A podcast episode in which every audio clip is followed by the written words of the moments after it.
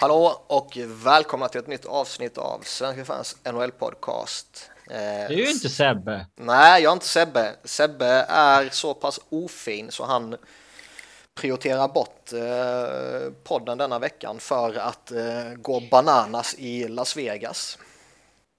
Det är dålig stil. Ja, jag har redan skällt ut honom och jag säger att det är inte okej. Jag tycker inte det är någon okej anledning. Nej. Fylla år och åka till Vegas liksom. Ja, för det är 30 va? Ja. Gammal gubbe. Jajamän. Han låter ju mycket yngre än vad han är. Menar du på hans röst eller på hans åsikter? Ja, hans röst förresten. Han låter ju inte som en gubbe så. Han skulle ju kunna vara 20 liksom. Låter jag som en gubbe då? Jag är ju några månader äldre än han till och med. Du låter väl ungefär lika gammal som du är. Där... mellan 20 och 30. Ja. Din röst passar inte riktigt till ditt utseende eller så. Man tror inte att du ser ut som du gör. Ditt utseende? På ett positivt eller negativt sätt? Nej, det vet jag inte om det är positivt eller negativt. Men jag hade nu tänkt att du ser ut lite mer som Robin. I alla fall på den bilden då som visningsbild Robin. På typ så här Facebook. Jaha. Det är såna här jävla påhopp vet jag inte om jag kan tolerera. Jag har ju fått höra mer än en gång nu senast från Per Bjurman att jag har likadan röst som Markus Kriger.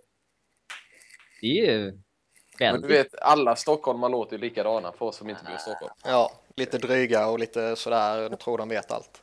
Fast Bjurman vet ju lite mer om världen. Han är ändå... Ja, han har ju bott i Sverige och i New York. Ja, allt i Stockholm är ju inte likadant för honom. Ja. Säger ni det så? Ja, jag litar på er expertis kring Stockholm. För den som inte har hört det och inte förstått det så har jag ju med mig Robin Fredriksson som vanligt. Han lämnar aldrig min sida. Och i Sebbes frånvaro så har vi förstärkt med Simon Strömberg. Yes. God dagens. Hej hej.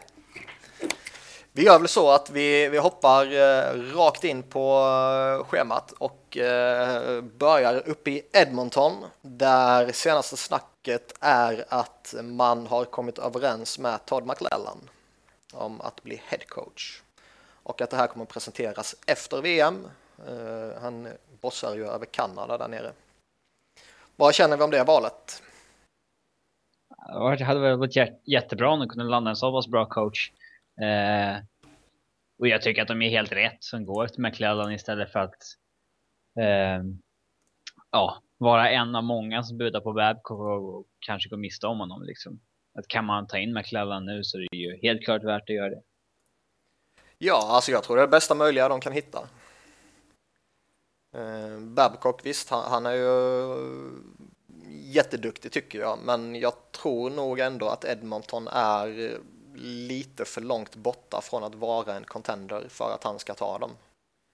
Jag tror om inte han tar ett lag som redan är contender redan nu så vill han nog ha ett som är kanske 1 eller 2 år borta. Och jag vet inte riktigt om Edmonton är det. Även om de kommer få in Conor McDavid. Ja, det var precis vad jag tänkte också.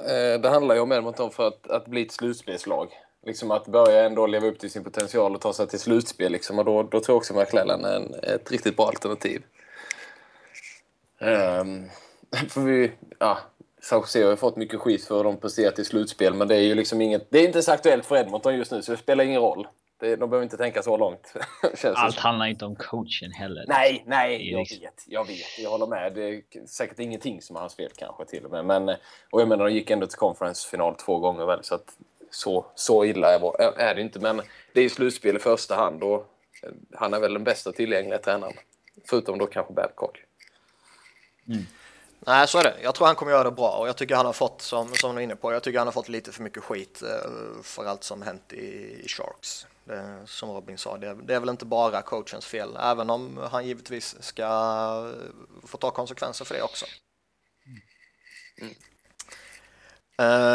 Det senaste kring Babcock är ju annars, säger jag själv med väldigt mycket skräckblandad förtjusning, att det sipprar ut lite att det kanske är Toronto, Buffalo och Philadelphia som är huvudalternativen för honom i dagsläget. Han ska ju ha träffat Buffalo och han ska ha haft något möte med Toronto, och snacket som går är att Philadelphia har ett inplanerat möte med honom efter VM där han ju befinner sig nu. Vad tror ni, innan jag säger mitt, vad tror ni passar bäst för han av de tre alternativen? Pest eller kolera eller hiv kanske? Nej, men det är ju tre lag som är... Nej, framförallt två lag som är riktigt usla. Toronto och Buffalo. Och Buffalo har ju liksom mycket unga gubbar, men det är ju... Ser vi på Edmonton då, ju att det, och Florida också för den delen, men att det är ju ingen garanti för framgång. Att man har talanger liksom. Och jag vet inte om Babcock egentligen... Nu känner jag mest till honom från Detroit-tiden. Han var väl i Anaheim där innan också som assisterande coach, va? Han kan vara huvudtränare. Han var headcoach. Han var headcoach, ja. Men just det här med att han... Det är väl inte så direkt att han har byggt upp lag, alltså unga lag, och tagit dem väldigt långt. Utan i Detroit har han ju ändå haft sin stomme under många år liksom. Och visst, han har slussat in yngre spelare, men det är ju inte att han har byggt upp ett helt lag. Och Anaheim hade ju liksom... De var ju en contender där när de vann, och så jag menar, där är ju... Så jag vet inte om det är att han är en garanterad framgångscoach för lag i ombyggnad. Så därför kan jag tänka mig att Philadelphia funkar bäst, för att även om man missar slutspel i år så är man ju definitivt bättre än både Toronto och Buffalo. Ja, det är lite det jag känner, för det är lite samma snack som jag kring Edmonton liksom, varför han inte skulle passa där. Det är väl för att Toronto är ju skräp och allmän kaos. Buffalo, jag tror de går en jättefin framtid till mötes liksom. Men jag tror precis som Edmonton att det kan vara en vad ska man säga, ja, det kommer ta en tid innan man kommer dit liksom.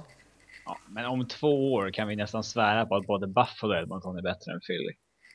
Varför det? För att de har mycket bättre, ja, trupp ur ett framtidsperspektiv. Varför kan du svära på det? Alltså jag förstår ju vad du vill hinta om, men jag tycker ju inte att man kan liksom rensa undan Philadelphia på det sättet. De har ändå en ung, bra core bland forwards och core.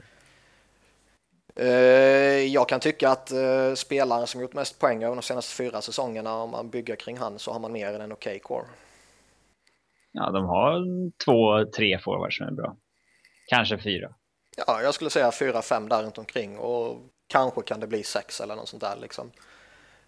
Och sen har vi en bra målvakt och vi har bra unga backar på uppgång. Så jag skulle inte utesluta att Philadelphia om några år kan utmana på allvar. Ja, men liksom, utvecklingspotentialen är ju inte så pass mycket högre än vad den är nu, så att säga. Alltså de har inte den här jättepotentialen alltså, att uppfylla så att säga, på samma sätt som Edmonton och Buffalo. Nej, det kan jag hålla med om. Jag kan hålla med om att vad ska man säga, att högsta nivån i Edmonton och Buffalo kan nog vara högre sett till potential. Men jag tror ju samtidigt att Philadelphia är ett mer tryggt val till att vara ett slutspelslag, om man säger så. Plus att sen så är det ju så här, en riktigt bra trade. Om du får till den, kolla på Dallas, då kan du, om Philadelphia skulle kunna landa någon, kanske inte just lika bra som Taylor Sagan, man får en bra gubbe, då har de ju riktigt bra forwardsuppsättning. Och det är ju faktiskt att ha etablerade spelare, de vet hur bra de är. Att stå där med talang, och vi ser varken Florida eller Islanders eller Edmonton, alltså som lag som varit kassa i väldigt många år. De har inte blivit skitbra än. Islanders var bra i grundserien, men de åkte ut direkt i slutspelet. Och så liksom, bara för att man har talang betyder inte att man definitivt blir bra. Sen så att man har potentialen att bli väldigt bra, det är en annan grej. Men man måste... Det är mycket i föreningen att kunna utveckla det med. Och liksom, som Buffalo nu har varit riktigt kassa i 2 år. Det är inte helt lätt att bara vända på det bara för att man har talang. Nej, verkligen inte. Och Edmonton, där har ju de bra unga spelarna... Förutom då Conor McDavid, men de andra, de har ju redan slussats in och lärt sig förlora. Så det är inte någon garanti på dem heller liksom. Nej, jag håller med dig. Alltså, av de 3 alternativen, så med tanke på lite hur Babcock har jobbat senaste åren med, som du var inne på i början där Simpa, att han har jobbat med en veteran roster om man säger så. Då passar ju Philadelphia bättre in. Det är ju inte veteraner på det sättet, men det är ju betydligt mer veteraner än Buffalo, och jag ser verkligen inte varför man ska gå till Toronto. Skulle de vunnit draftlotteriet ja, då är de väl givetvis ett jätteattraktivt lag, men nu är man inte det. Men sen tänker jag både Toronto och Buffalo är i samma division som Detroit också. Undrar om det kan spela in. Man inte gärna, att han inte vill hamna precis där. Ah, kanske inte, men vem vet. Någon lojalitetskänsla har man ju säkert. Ja, men jag skulle ändå tro det på något plan. Sen så om det gör att han väljer ett lag på grund av det, det kanske inte påverkar så mycket, men det kan säkert ha en liten del i valet. Men jag tänker också Philadelphia, är det inte lite, nu minns jag inte riktigt när Babcock kom till Detroit, men var inte Philadelphia ungefär samma åldersmässigt med sin core som när han kom till Detroit? Han kom till Detroit efter lockouten. Ja, då var ju Zetterberg och de 26-27 där. Som Giroux och Voracek och det gänget. Ja, ungefär. Fast å andra sidan kan man se det då. Vill han gå tillbaka och göra samma grej igen? Det är kanske ingen direkt utmaning i det. Nej. Sen så ska vi väl komma ihåg att han känner Shanahan. Han känner Tim Murray. Jag vet inte om han har samma koppling till någon i Philly, men... nej, det är jag osäker på faktiskt. Men däremot så vet vi att alla de tre som är kvar, eller om det nu är de tre liksom, alla de tre är ju villiga, alltså det kommer bli en fet lönecheck oavsett var han hamnar där. Alla, ja, de har ju... alla kommer ju matcha varandra. Mm. Och alla kommer bjuda över Detroit om det står mot att gå tillbaka till Detroit eller signa hos någon av de tre. Mm. Ja, definitivt. Pegula är villig att betala hur mycket som helst i Buffalo. Samma sak med Schneider i Philadelphia, och ja, i Toronto så ja, tillverkar de ju pengar typ. Ja, ja, nej precis. Visst, men måste ändå, jag vet inte riktigt vad, det är svårt att säga för lönerna är inte officiella på coacherna, så jag vet inte riktigt vad de tjänar, men om vi snackar 5 miljoner, är jag helt ute och cyklar då? Ja. Nej, det är ju det tuggas om ju. Coach Q att... i Chicago sägs väl ha en bit över 3. Ja, det är han som tjänar rätt överlägset mest idag. Ja. Mm. Så att Babcock kommer ju bli den överlägset mest betalade coachen i NHL. Ja, det lär han bli. Men jag tänker liksom, alltså, ingenting så att han inte är bra, men hur bra kan en coach göra en klubb egentligen? Nej, jag vet. Det är lite det där... Det är materialet ändå i grund och botten. Det är fortfarande spelarna som ska göra det. Ja, så är det verkligen. Alltså, och nog för att Babcock, det är väl den bästa coachen, men det är inte så att han är... Han är inte Messias. Nej, alltså, så att han är så överjävligt bra så att det är värt att betala han liksom 4 gånger mer än en vanlig coach liksom. Ja, men liksom har man ägare som har så mycket pengar som helst och egentligen skulle vilja spendera mycket mer än vad lönetaket tillåter, så varför inte? Ja, det har du rätt i. För det är liksom, vad fan, när vi snackar 5 miljoner på Babcock, du har ju oftast, om du är en contenter, har du ju oftast 2-3 spelare som tjänar upp mot liksom 8-9 i lön liksom. Det är... Och det, jag kan ju tycka också att i samband med att lönetak ökar och i samband med att spelarkontrakten ökar i värde, så är det väl inte helt orimligt heller att coachernas löner ska öka också. Nej, det är väl helt naturligt. Det är väl inget konstigt med det alls egentligen. Så att han sätter väl en ny standard. Det är inte så att de andra kommer fortsätta, de bästa gubbarna kommer inte ligga sen runt 3 miljoner som Quenville, utan de kommer ju vara uppe på samma summa så småningom ändå. Ja, verkligen. Om ekonomin fortsätter som den är nu liksom. Mm. Babcock är dock en av få coacher som kan ställa krav på lön den här sommaren. Alltså alla andra är bara glada om de får ett jobb typ. För det finns ju så sjukt många coacher som vill ha den och ett jobb nu, men inte så många jobb. Tortorella gick väl ut och sa att han vill ha, och Guy Boucher. Ja, exakt. Det är liksom... De har inte råd att ställa massa krav och hitta dit om en klubb vill ha in dem. Nej. Då är det liksom, men då går vi bara till nästa kille liksom. Ja, ta bästa möjliga bud. Så det är väl han, och jag tror, skulle Tippett och Julien hamna på marknaden, så tror jag väl att de kan ställa rätt saftiga krav också. Men det ska krävas rätt stort anseende för att man ska kunna göra det, tror jag. Och där ligger Babcock såklart i framkant. Mm. Så vi får se. Jag är lite skraj. Det pratas så mycket om att Philadelphia är favoriter och så vidare. Att, det känns ju nästan mest troligt. Det känns mest troligt, men sen samtidigt så är man så jävla skraj för att... man ska ta med Dan Cleary. Ja, nej, det skiter jag i. Men att det inte blir någonting. Och så kommer man bli så fruktansvärt besviken. Så blir det Tortorella istället. Ja, typ. Giboshea hade varit god. Ja, vi har pratat om det. Det hade varit jävla coolt med hans... att det hade varit jävla coolt med hans ärr i ansiktet i Philly. Ja. Så ska en Philly-coach se ut. I intervjun där med Mike Babcock. Kan du tänka dig att skära dig i ansiktet så du får det här ärret så jobbigt? Eller hur? Ska man göra det ordentligt. Mm. Ja. Men det ska bli spännande att följa. Och det verkar vara en deadline satt till 25 maj från Detroits håll. Innan Babcock måste ta beslut. Det verkar ju som Detroit kommer att ersätta honom med Blashill. Ja, om han lämnar. Ja, det är det mest typ. Ja, för de gav väl inte tillåtelse till andra klubbar att snacka med han, va? Nej, det är ju... ja, deras farmarlagscoach. Farmarlag, så är det. Det är ju en kille som de... liksom, det är ju den mest... han är tydligen den överlägset bäst betalda AHL-coachen. Och det är ju liksom för att Detroit har hållit kvar honom där med pengar. Han har ju varit intressant för andra tidigare, men de har ju liksom lyckats behålla honom där med pengar, så att säga. Så att de och ett ju... löfte om ett jobb så småningom. Ja, det är ju... det är en naturlig ersättare till Babcock. Mm. Det känns som jobbet där är skott som hans, liksom. Ja. Jaha, i väntan på att Mike Babcock ska signa för Flyers så hoppar vi upp till Ottawa, där de har plockat in Matt O'Connor, den rätt hypade målvakten från Boston. Skrivit 2-årskontrakt med strax under 1 miljon i cap hit. Vad känner vi kring honom och vad känner vi kring Senators målvaktssituation nu? Alltså den känns lite konstigt ändå att man... att han väljer dem?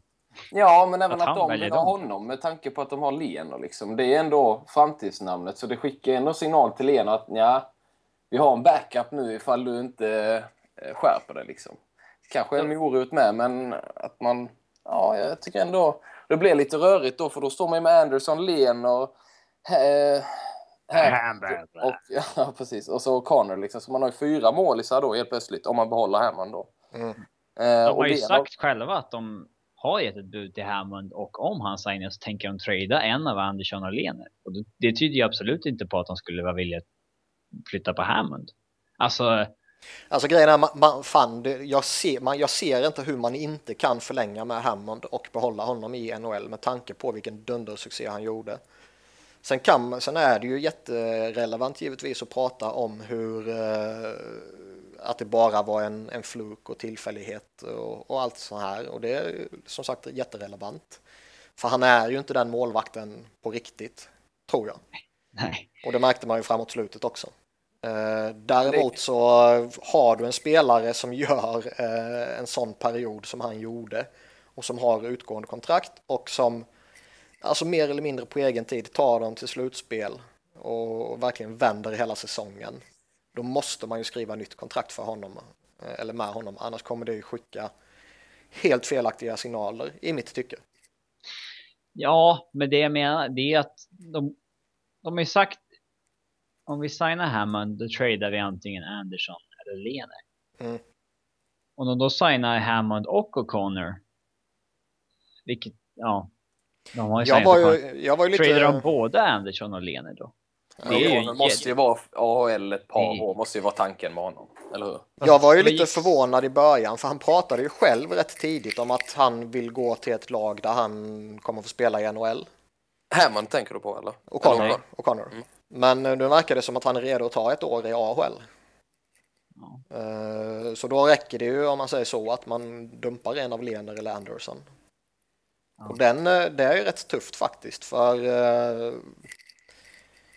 jag tror det är viktigare för dem ur ett långsiktigt perspektiv att bli av med Craig Anderson Ja. Men ska man bli av med honom så tror jag väl också att man rimligtvis bör behöva ta kanske ett dåligt kontrakt tillbaka. Eller ett likvärdigt kontrakt, kring 4 miljoners kontrakt om man säger så.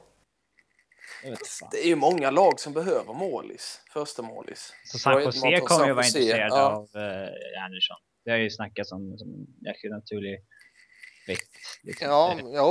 Jag tror definitivt det kan vara en handfull lag som går efter honom och han blir tillgänglig. Men jag tror inte de behöver ta något dåligt. Nej, jag tänker det är väl ett rimligt kontrakt från första målis. Eller nästan bra kontrakt från första målis. Det är lite han den målvakten man vill ha då?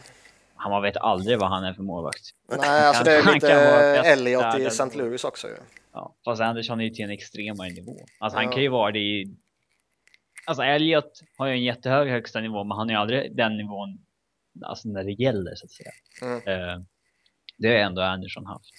Men sen tänker jag om man då tradar Andersson, då står det där med Lehner som har gått, alltså i år i alla fall utvecklingen har inte gått riktigt som man velat. Hammond som är ett jättefrågetecken och Conor som är helt oprövad på liksom högsta nivå. Då du helt plötsligt byter du bort den enda säkra målisen du har, som ändå man får säga att Andersson är liksom. Ja. Med 3 stycken helt oprövade och du har precis tagit det till slutspel.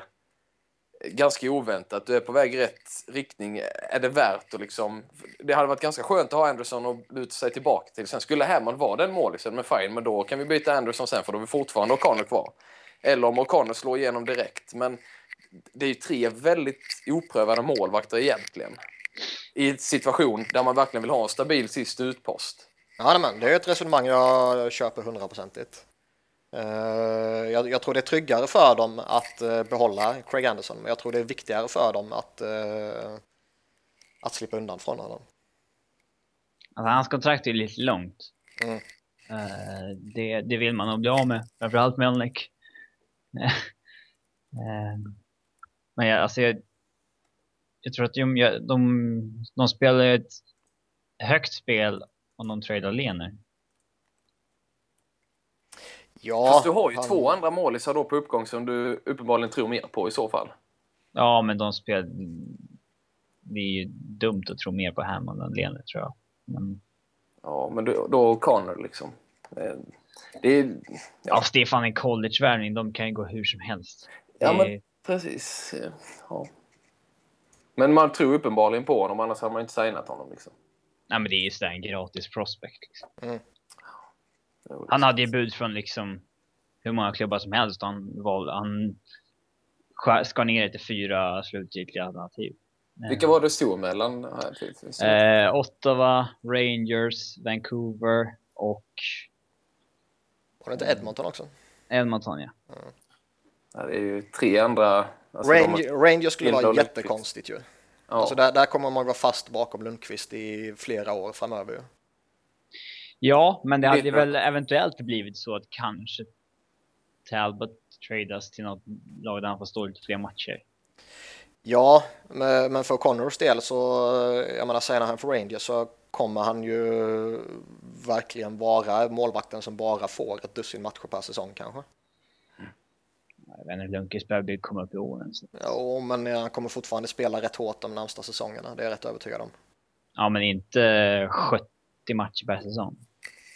Nej, okej, det var kanske överdrivet. Man säger 60-65 då. Kanske. Men det är ändå så här en öppning där på ett annat sätt på liksom andra målvakts... Alltså det är många före i kön i Ottawa liksom. Ja, det naturliga hade ju såklart varit att signa Edmonton. Ja, faktiskt. Men det är inte lätt att vara målvakt där. Nej, men liksom där skulle han kunna vara första målvakt i oktober. Och framtiden börjar ju se lite ljusare ut där liksom. Ja, absolut. Det hade väl varit det naturliga att säga där. Men det är kallt där uppe också. Om man inte kommer ihåg. Det finns säkert en hel del grejer vi inte känner till där. Eller det är klart det gör. Men om det var mellan de 4 så är väl Ottawa och Edmonton de minst dåliga alternativen kanske. Ja, jag kan känna det också. Vi gör så att vi hoppar från Ottawa till Simpas favoritspelare. Toto. Är Jordan Toto min favoritspelare? Ja, det förutsätter jag bara. Okay. Han har skrivit nytt med New Jersey. 1 år, 825 000 i cap hit. Är du nöjd med det? Ja, men det får man väl ändå vara. Han gjorde väl en bra säsong. Det är liksom skitsamma på honom egentligen, känns som. Ja, nej, men det är liksom... Det är svårt att men han är väl en god kille. Han gjorde väl en 10 mål i år. Ja. Så att jag menar, det var en bra säsong för honom. Så att han gjorde väl sig förtjänt av kontraktet om inte annat. Ja, ja, han är ju bra spelare att ha på under miljon. Ja, jo, men det är ett bra schysst kontrakt i honom. Det finns liksom många jävligt mycket sämre spelare som får flera år på över miljonen. Oh, ja. Även i New Jersey. Inte minst i New Jersey kanske man ska säga. Säg Jack. Sämre än honom? Ja. Nej, det är inte. Nej. Däremot är det lite förvånande, kan jag tycka.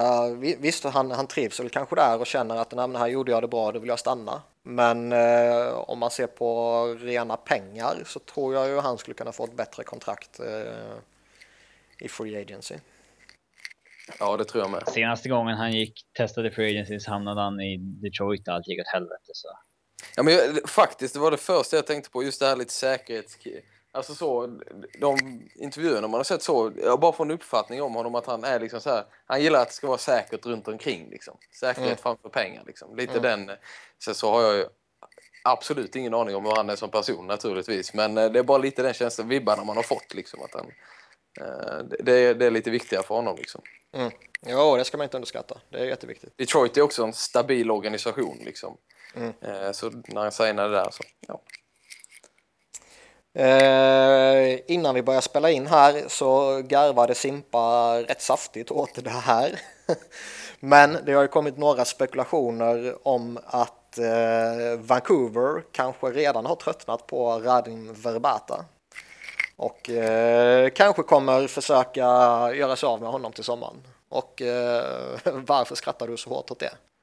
Ja, det var väl för att du berättade att anledningen skulle vara att han vek ner sig i slutspelet, tyckte de. Ja.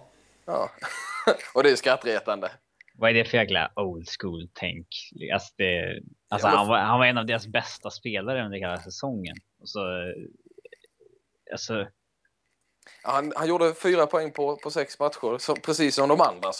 Alltså han blev delad intern poängligavinnare i slutspelet liksom. Mm. Och vad förväntar de sig? Alltså de har inte skaffat en... Det är ingen playoff warrior, det är ingen Callahan liksom. Nej, precis. Utan han är ju en lite lirare. Det är ju vad han är liksom. Jag skulle säga att det här kommer ju från en Vancouver-journalist som fick någon fråga typ att vad tror du man kommer göra? Och att han svarade att nej, men jag hör att de är missnöjda med Verbata, att han försvann i slutspelet. Och att man kommer försöka göra sig av med honom. Om han har kört de ryktena från jättehögt upp i hierarkin eller från någon som säljer varmkorv eller om han bara hittar på något själv, det har jag ingen aning om. Ja, det känns det som Todd som står och säljer varmkorv, eller hur? Ja. Nej, men det är liksom... Jag tror det är bara rent bullshit. Men när man vet att Jim Benning är GM där, han var ganska hypad som en up-and-coming GM. Men man har ändå sett där Behind the Beast-dokumentären när han var en av de som satt och tryckte på att de skulle skicka Sagan för att han inte var tuff och sådär. Ja. Nej, men jag tror det är skitsnack. Alltså... Det hade säkert, för det är så många som hade velat ha honom. Det tror jag, det hade inte varit svårt att göra sig om. 1 år kvar på kontraktet och 5 mille blankt. 30 målskytt. Och det är ju liksom, skulle de vara en bit från slutspel då? Det är inte omöjligt att de skickar honom vid trade deadline. Men nej, inte i sommar. Det är ju... Vem ska de ta in istället då? Lucic! Det hade i och för sig varit rätt naturligt om Lucic kom hem till Vancouver. Där han slåss. Ja, Jim Benning känner honom från Boston-tiden och sådär. Varför inte? Ta Lucic. Ja, så står de där med Lou Eriksson och Verbata i Boston. Då är nog fansen nöjda, eller? Urtypen för en forward i Boston. Vi lämnar väl Verbata och hoppar in på Rick Peverly, som faktiskt sägs vara aktuell för spel kommande säsong efter alla sina problem. Och vad känner vi kring det? Alltså jag har gjort 2 hjärtoperationer. Och om han kommer tillbaka så är det helt sinnessjukt, kan jag säga. Alltså man är inte människa efter en hjärtoperation. Det är liksom... Det finns inte. Kommer tillbaka. Det är helt sjukt i så fall. Ja, alltså det verkar ju som att det kommer vara rätt krångligt för honom att komma runt alla försäkringsgrejer och allt sånt här, om man får tro det som rapporteras. Att Tristan skulle falla på något sånt. Ja, men sen samtidigt, alltså jag är ju inte insatt i hans situation, men lite som Simpa säger här av egen erfarenhet, så alltså är det verkligen värt att göra det. Alltså jag hade aldrig vågat. Det är liksom jag förstår det inte i så fall. Jag menar, det är inte så att han är 20 och behöver tjäna massa pengar heller. Utan nej, han är ändå, 32 bast. 32, ja, precis. Liksom, så det, ja, men klärar de honom så. Han det är ganska säkert att säga att han vinner Bill Masterton Trophy i så fall. Ja, det är kanske det han siktar på. Ja, han vill ha en individuell pris. Offra sitt liv för det. Ja, eller hur? Och han har satt hela sin förmögenhet på att han ska vinna den. Ja, eller hur? Och som har spelbolag. Räcker det med att han bara gör halvhuset comeback-försök, så det är ju lugnt. Ja. Men alltså, hur farligt är det att idrotta efter en hjärtoperation? Alltså, det är väl ändå viktigt att hålla sig i god, hyfsad form. Då. Jo, men nu kommer vi in på lite andra grejer. Men min läkare, han säger att elitidrottsmän och kvinnor, såklart, överhuvudtaget, så mycket är det inte hälsosamt att träna ändå. Så att hålla igång, ut och jogga, spela hockeybock i korpen, liksom, det är fine. Du spelar 2 gånger 15 minuter rullande tid, liksom. Men att vara elitidrottsman är inte bra för hjärtat från början. Den träningspåfrestningen. Så jag menar, om man då... Han höll ju på att dö i avbytarbåset, liksom. Ja. Känns ju som att... kan inte riktigt rätt. Men jag vet inte om hans situation, liksom, och de har ju koll på det naturligtvis, men ändå. Men man blir ju ändå lite, alltså de har ju... Det var väl hjärtstillestånd de drabbade, så helt enkelt. Eller? Ja, hjärtflimmer var det väl som han lider väl av hjärtflimmer, om jag förstår det rätt. Men man blir ju ändå lite suspekt, alltså med tanke på vilka spelare de clearar och vilka skador de missar. Ja. Och tidigare och andra spelare, så blir man ju lite fundersam varenda gång det är något allvarligt. Jag kan tycka, utan att ha någon insikt i situationen, att det är att chansa jävligt mycket. Ja, jag förstår inte att han vill göra det själv, liksom. Framförallt, det är en grej om klubben när du vet att de bara, ja, men det är klart du ska, alltså, pressa honom i alla fall, liksom. Men att han själv, liksom, han har ju, visst, han har väl fru och barn och sånt, jag för mig också, liksom, så att, nej. Hans liv, hans beslut. En jätteintressant grej som kom häromdagen, det var ju att Austin Matthews sägs överväga spel i Europa kommande säsong. Alltså jättetalangen inför nästa års draft. Hur tänker vi om det? Djurgården. Det sägs väl att han... ja, det är väl Schweiz det snackas om. Men det hade varit sjukt kul om han hade kommit till Europa och startat någon trend genom det. Det hade varit jäkligt häftigt. Man har funderat på det här förut. Jag kommer ihåg att jag tänkte på det när Tavares tog en 4:e säsong i Ontario Hockey League, liksom. Conor McDavid hade ju den här säsongen mycket... Alltså det hade varit mycket bättre för honom, tror jag, att spela i en... Men's League, så att säga, istället för att, liksom, åka runt och mobba stackars andra kids i juniorligan, liksom. Jag är väldigt förvånad över att det här inte sker fler gånger med spelare som redan har draftats. Att man istället för att skicka tillbaka dem, alltså de är inte NHL-redo, men de är alldeles för bra för juniorhockey.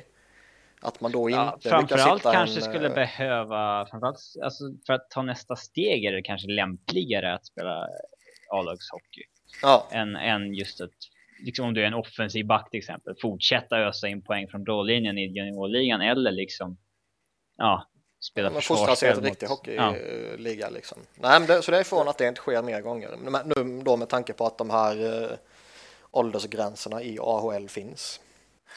Och jag håller med er så här väldigt mycket. Men det finns väl två grejer som jag tänker på som man ändå väger in. Och det är ju dels spel på stor rink, vet inte egentligen. Men då, ändå sista året innan du ska spela i NHL så gör du inte på rätt rinksize. Tänker för backa målvakter där vinklar är väldigt mycket av spelet. Kanske framförallt målvakter. Så är det inte så konstigt för där, det är nästan ett helt annat spel. Mm. Liksom, just i hur du positionerar dig, var skotten kommer ifrån. Så där kan man förstå det. Men sen även typ, om man då snackar om ännu yngre, kanske inte de som är draftade redan, men de som är 17-18. Alltså det är långt att flytta. Jag vet att många flyttar från liksom, USA till Kanada och Kanada till USA. Men det är liksom, det är samma språk, det är allt det där. Att flytta till säg, Sverige eller Schweiz, det är liksom, du kan inte åka hem en helg. Nej, det är klart, men ändå hamnar du vi är ju spelare från Sverige som åker till deras juniorligor varje år. Tanken är väl att stanna där då. Alltså jag tänker de gör väl det för att förhoppningsvis få lättare att bli draftade. Eller liksom att vänja sig vid den hockeyn. De tjänar ju ingenting just hockeymässigt. Rent så här, du utvecklar spelet. Alltså, förlåt. Det är klart de tjänar på det för de, som ni säger, de spelar mot en högre nivå. Och mot vuxna spelare som spelar mer med hjärnan. De är större, mer välväxta och allt det. Men det finns liksom aspekter utanför isen. Så här liksom att flytta när du är 17. Man är inte så gammal då liksom. Nej, man är 17 år. Hemifrån från, inte ens när man är 25. Mm. Så, eller Robin? Men, han är inte så gammal. Nej, förlåt jag skojar. Jag sa i förra avsnittet att jag är 24 och ett halvt. Ja, men jag kan tänka mig att det är en ganska stor grej. Men jag håller verkligen med om att det hade varit väldigt roligt om de hade börjat göra det. Mm. Det går lite snack också om att Johan Franzén har gjort sin sista match. Han har ju inte varit jätteaktiv här mot slutet direkt på grund av lite hjärnskakningsproblem, och sägs ju till och med att han har spelat trots... Varför ekar det från dig? Jag hör ingenting. Okay. Hör du att det ekar, Simpa? Nej. Okay. Men du hör Simpas mickbrus, va? Nej, jag tror det är du, Robin. Nej. Du låter sämre än Niklas i mina... Alltså, sådär, men det kan vara bara micken. Nej. Men i vilket fall som helst så... Johan Franzén. Ja. Vad känner vi om hans framtid? Och hur kommer det påverka Detroit? Det är väl det att det finns väl... taskigt att säga såklart, men det finns väl en del av Detroit som liksom... inte skulle ha emot om han hamnade på long term injured reserve istället för att orsaka en recapture penalty om 2-3 år. Men visst att det blir ett tapp till och med till nästa säsong i alla fall. Men Detroit har ändå rätt bra täckning där. Så de är, alltså Tatar och Jurk och de här och Nyqvist, de är liksom de känns ju ändå redo att axla den, att det är ansvaret så att säga. Alltså Pulkinen måste ju ges en större roll också. Och... ja, de har Larkin som kommer och lite sånt här. Ja. Så det, jag menar, alltså axla Franzén, det är jag helt övertygad om att de här kidsen kan göra. Detroits stora fråga är ju om de kan axla Zäta och Datsjuk när det blir dags. Men att de kan kompensera för en förlust av Johan Franzén, det är jag helt övertygad om. Det har de ju visat den här säsongen. Sen är det väl lite som Robin sa också. Han har kontrakt som går ut 2020. Och det är ett rätt jobbigt kontrakt. Så jag tror väl lite som du säger. De skulle nog inte gråta om de kan flappa upp honom på long term injured reserve som 35-åring redan nu. Nej, för det kan bli en riktigt jobbig recapture penalty om han går pension efter 2017 till exempel, om 2 säsonger till. Vilket inte är helt otroligt. Så att ja. Nej, tråkigt på en sån spelare. Han har rätt roligt att titta på när han är som bäst. Han är den spelaren som kanske en av de liksom så här fulaste spelarna i NHL som inte är liksom allmänt stämplade som fula. Typ som Shane Doan. Det är Franzén och Shane Doan som är så här dirty men inte stämplade som dirty. Ja, det kan jag hålla med om. Riktigt så här smågrisiga med fula knep hela tiden. Ja, men. I positiv bemärkelse alltså. Ja, nej, jag tänkte säga det. Så ska man ju bete sig. Jajamän. Helst. Innan vi hoppar på slutspelsnacket så har vi fått in läsarfråga, eller två stycken läsarfråga från samma person. Där han vill att vi blickar lite mot KHL. Och vilka tre spelare, bortsett från Radulov och Kovalchuk, skulle vi helst se i NHL och varför och i vilka lag eventuellt? Robin, du som var tidigare Rysslandsexpert men som fick sparken från det, du kan väl börja? Ja, Panarin vet vi ju på väg dit. Så att, han räknas ju inte. Samma sak med Moses som har signat där redan. Men Yevgeni Dadanov hade varit häftigt att se göra en återkomst nu när han verkar blommat rejält. Sen så finns det väl några av de här backarna som har varit med i ryska OS- och VM-lagen, Nikulin och de här. Nu börjar han komma upp i åren kanske, så jag vet inte hur mycket de har kvar. Alltså för några år sedan så skulle ju Nikulin stått överst på min lista. Jag blev däremot besviken på honom i OS. Och jag vet inte hur mycket, alltså han är ju inte med i VM nu, så jag vet inte riktigt hur mycket han har tacklat av heller kanske. Men han är en bit över 30 nu. Så ja, 33 bast. Ja. Så det är lite för sent för att plocka över honom, känns det som kanske. Mm, mycket möjligt. Sen har ju, ja, nu är han klar för Djurgården, men det har ju känts som Patrik Thorsen skulle kunna spela i NHL. Eller liksom när man har sett att killar som Rafael och Everberg och Belmar där har gått in, så har ju absolut känts som att Thoresen borde kunna ha gjort samma grej. Ja, det är helt övertygad om. Han har ju verkligen liksom tokdominerat vissa VM-turneringar och sånt där. Ja, men nu är han ju inte tillgänglig längre. Så. Vad tror du en sån som Dadanov skulle passa in då? Han tillhör väl fortfarande Carolina, eller? Jag vet inte om de äger hans rättigheter fortfarande. Om vi för skoj skulle säga att de inte gör det. Ja, vilka skulle behöva billiga potentiella topp 6 forwards? Jag säger fan Chicago. Nej, Chicago Pittsburgh. Får ju Panarin. Men Pittsburgh skulle kunna vara aktuellt kanske, och det skulle vara spännande att se honom jämte Getzlaf Perry. Oh ja, den är sexig också. San Jose. Vill ha speedy wingers. Samma som Thornton. Jag känner ju lite att en sån som Jan Kovacs. Det var ju ett modigt val att ta den som ligger högst i poängligan efter Radulov. Ja, ibland måste man satsa högt. Men du vann inte Dadanov på skytteligan? Ja, i slutspelet. Eller Dadanov, han kanske gjorde det i grundserien. Det är då det räknas. Ja. Men jag gillar vad jag sett av honom i VM. Jag tycker han gör det bra för Tjeckien. Och han är ändå bara 25 bast. Det känns som att han kan ta klivet och ändå ha väldigt många säsonger framför sig. Han har gjort 68 poäng 2 säsonger i rad. Det är ju faktiskt rätt jävla extremt. Så att han borde prova på, tycker man. Ja, precis. Jag tänker ju egentligen, i och med att det är lite brist på målvakter, att de borde kolla någon keeper från Ryssland. Vad vet han? Barulin, har inte han varit grym många år? Så han är också lite äldre, men ändå, målvakter håller ju ofta lite längre än vad utspelare gör. Han är väl inte sugen, men nu får vi drömma fritt här. Han är 30 bast bara. Ja, Sharks igen, kanske. Ja, gå på åt. Ja, vad ska man säga? Jag känner väl att om man säger nordamerikanerna i KHL är man väl inte så jättehög på liksom. Jo, Jonathan Chichu. De man har sett i NHL och vet inte håller. Ja, alltså vi pratade om det var förra eller förra avsnittet kommer jag inte ihåg, men vi pratade lite liksom en sån som Steve Moses liksom, vilken nivå kommer han verkligen hålla i NHL?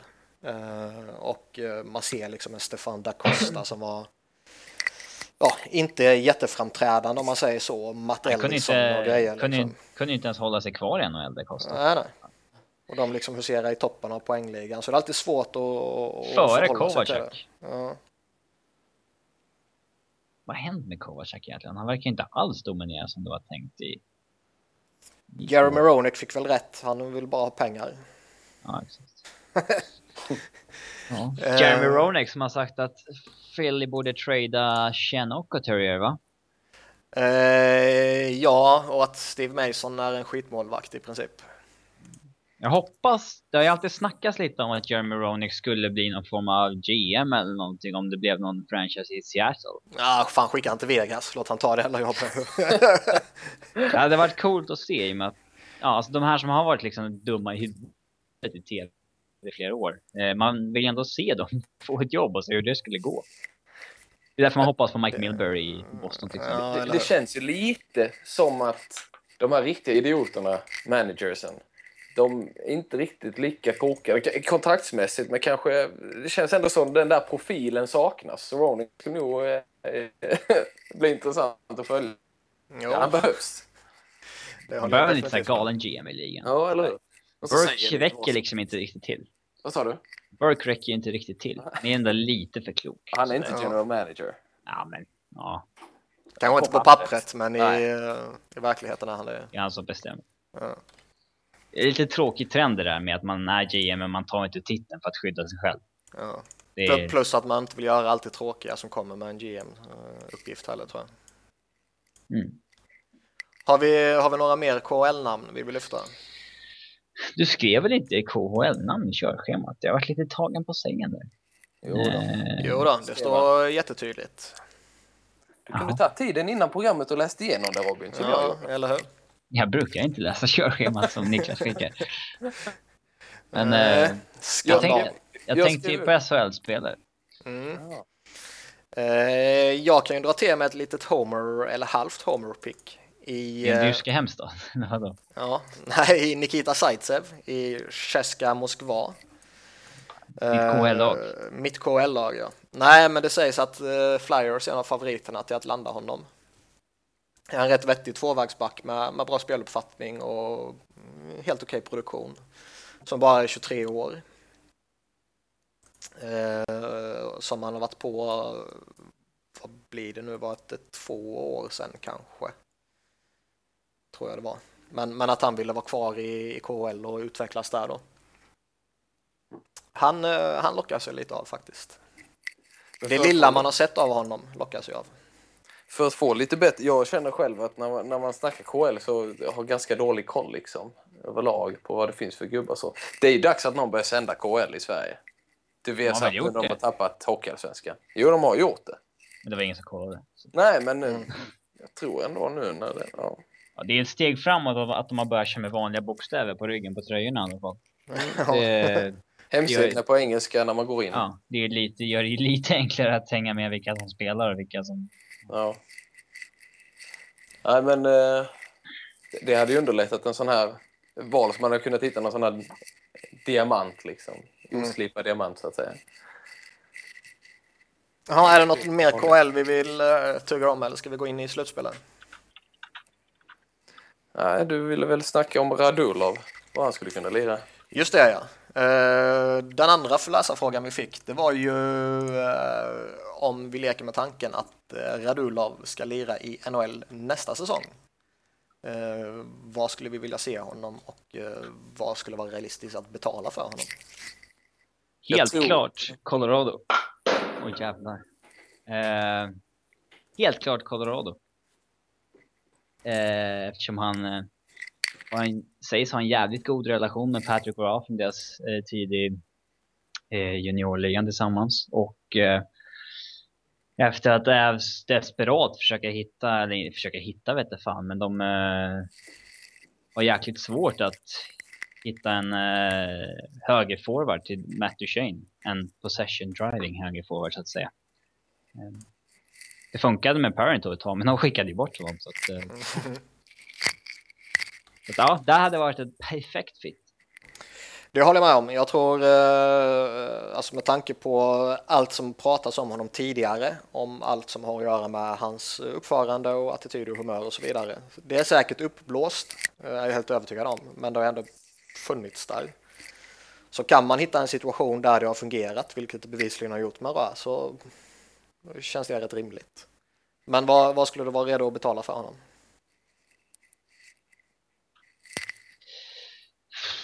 $5 miljoner i capita kanske? Mm. Jag tror inte han skulle gå för mindre än 6. Nej, ja. Han har väl upp mot 9-10 miljoner dollar per år i KL. Och där är en skatt på 13% och han har väl säkert lite annat lull och lite extra där. Så att, ja.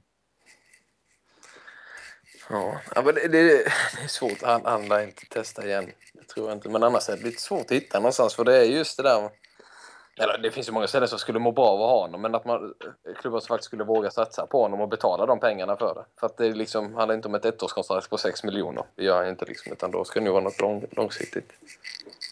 Nej, jag håller med dig. Jag tror det är för få som kommer våga göra det för att det ska bli hypat på riktigt, om man säger så. Möjligtvis att Colorado kan tänkas göra det just med tanke på att för det första är Patrick Roy galen och för det andra så funkade de bra tidigare. Och sen så kan man alltid säga Florida, Arizona, alltså de här småklubbarna, de har ju plats till om de kan betala det, men han skulle aldrig... Vad fan ska han där och göra liksom? Precis, han har inget intresse av att gå dit liksom. Nej. Det sa han till mig när vi snackade senast i alla fall liksom, så att, Då drar vi en S5 på att Radulov inte hamnar i Florida. Ja. Ja, fan vad stort. Nej, vi slår fast att han ska till Colorado om han ska någonstans. Och vi lämnar KHL och hoppar in i Stanley Cup-slutspelet, tycker jag. Börjar lite med Rangers Washington. Där ju det gick mindre bra för Capitals. De kollapsade ju rätt saftigt och Rangers gick och vann Game 7 i förlängning. Men kollapsa? Ja, det är ju ett starkt... Det är ett misslyckande. Ja. Men kollaps? Alltså alla matcher var ju tajta. Ja, nej, alltså matcherna var jätteunderhållande och de var ju inte dåliga på det sättet. De kunde lika gärna vunnit med 4-1 liksom. Det är inte på det sättet jag menar, men torska 3 raka när du leder 3-1. Det tycker jag är en kollaps. Det beror på hur matcherna ser ut.